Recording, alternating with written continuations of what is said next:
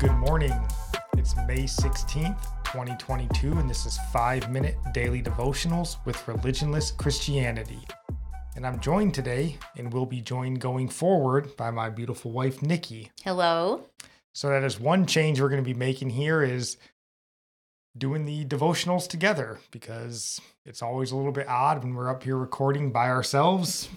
so we're both in the house together. Why not record together? So Yep. That's what we're going to be doing going forward, but nothing else should really be all that different. So this morning we're going to be looking at Luke chapter 9, verse 21. And verse 21 reads, And he strictly warned and commanded them to tell this to no one. Now, this is Jesus, and it's coming just on the heels of him asking the apostles, Who do you say I am? And they tell him, We believe you're the Messiah, the Christ of God. So try and think about the number of people that pride has sank or ruined. St. Augustine wrote, It was pride that changed angels into devils. If you've been listening to our podcast on Saturdays, you know over the last two months or so, we've been speaking about the seven deadly sins. When those sins were decided on, pride was originally one of them, but later removed. And it was removed because they began to understand that pride was, in fact, the root of all sin. It was pride that leads to lust, wrath, envy, and so on. Our Lord did not have pride. He had a mission, and he wasn't going to let the love from man get him off course with doing the will of the Father. He knew he was here to live and die for the sins of the people. He was so committed to that mission, he didn't want it to be known he was the Messiah widely, so as not to hinder that mission. Yeah, and when Jesus fed the 5,000, that's when they realized he was the Messiah. They tried to crown him king right there. In John 6:15 it says, "Therefore when Jesus perceived that they were about to come and take him by force to make him king, he departed again to the mountain by himself alone."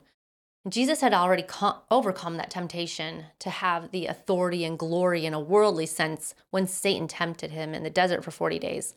Jesus overcame the power of Satan as a man in the flesh and gives us the same power to overcome the same temptation to want glory from men.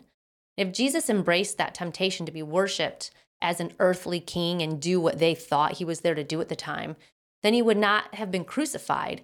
Who's going to want to upset the people over killing their king? There's a reason for this lack of belief of Jesus' words until after the resurrection.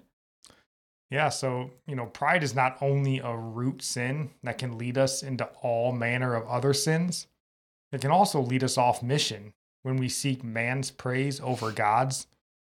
St. Augustine ends that quote we started the show with by saying, It is humility that makes men as angels. So let us be aware of the trappings of pride, realizing that all good things come from the Father. Our psalm of the day comes from Psalm 16, 1 through 2. Preserve me, O God, for in you I put my trust. O my soul, you have said to the Lord, You are my Lord. My goodness is nothing apart from you. And our proverb of the day comes from Proverbs 16, verse 6. In mercy and truth, atonement is provided for iniquity, and by the fear of the Lord, one departs from evil. And I'll end praying for you from Psalms 145. May the Lord show you he is gracious and merciful, slow to anger and abounding in steadfast love. That the Lord is good to all, and his mercy is over all that he has made. May you know the Lord is near to all who call on him, to all who call on him in truth. That the Lord preserves all who love him. God bless.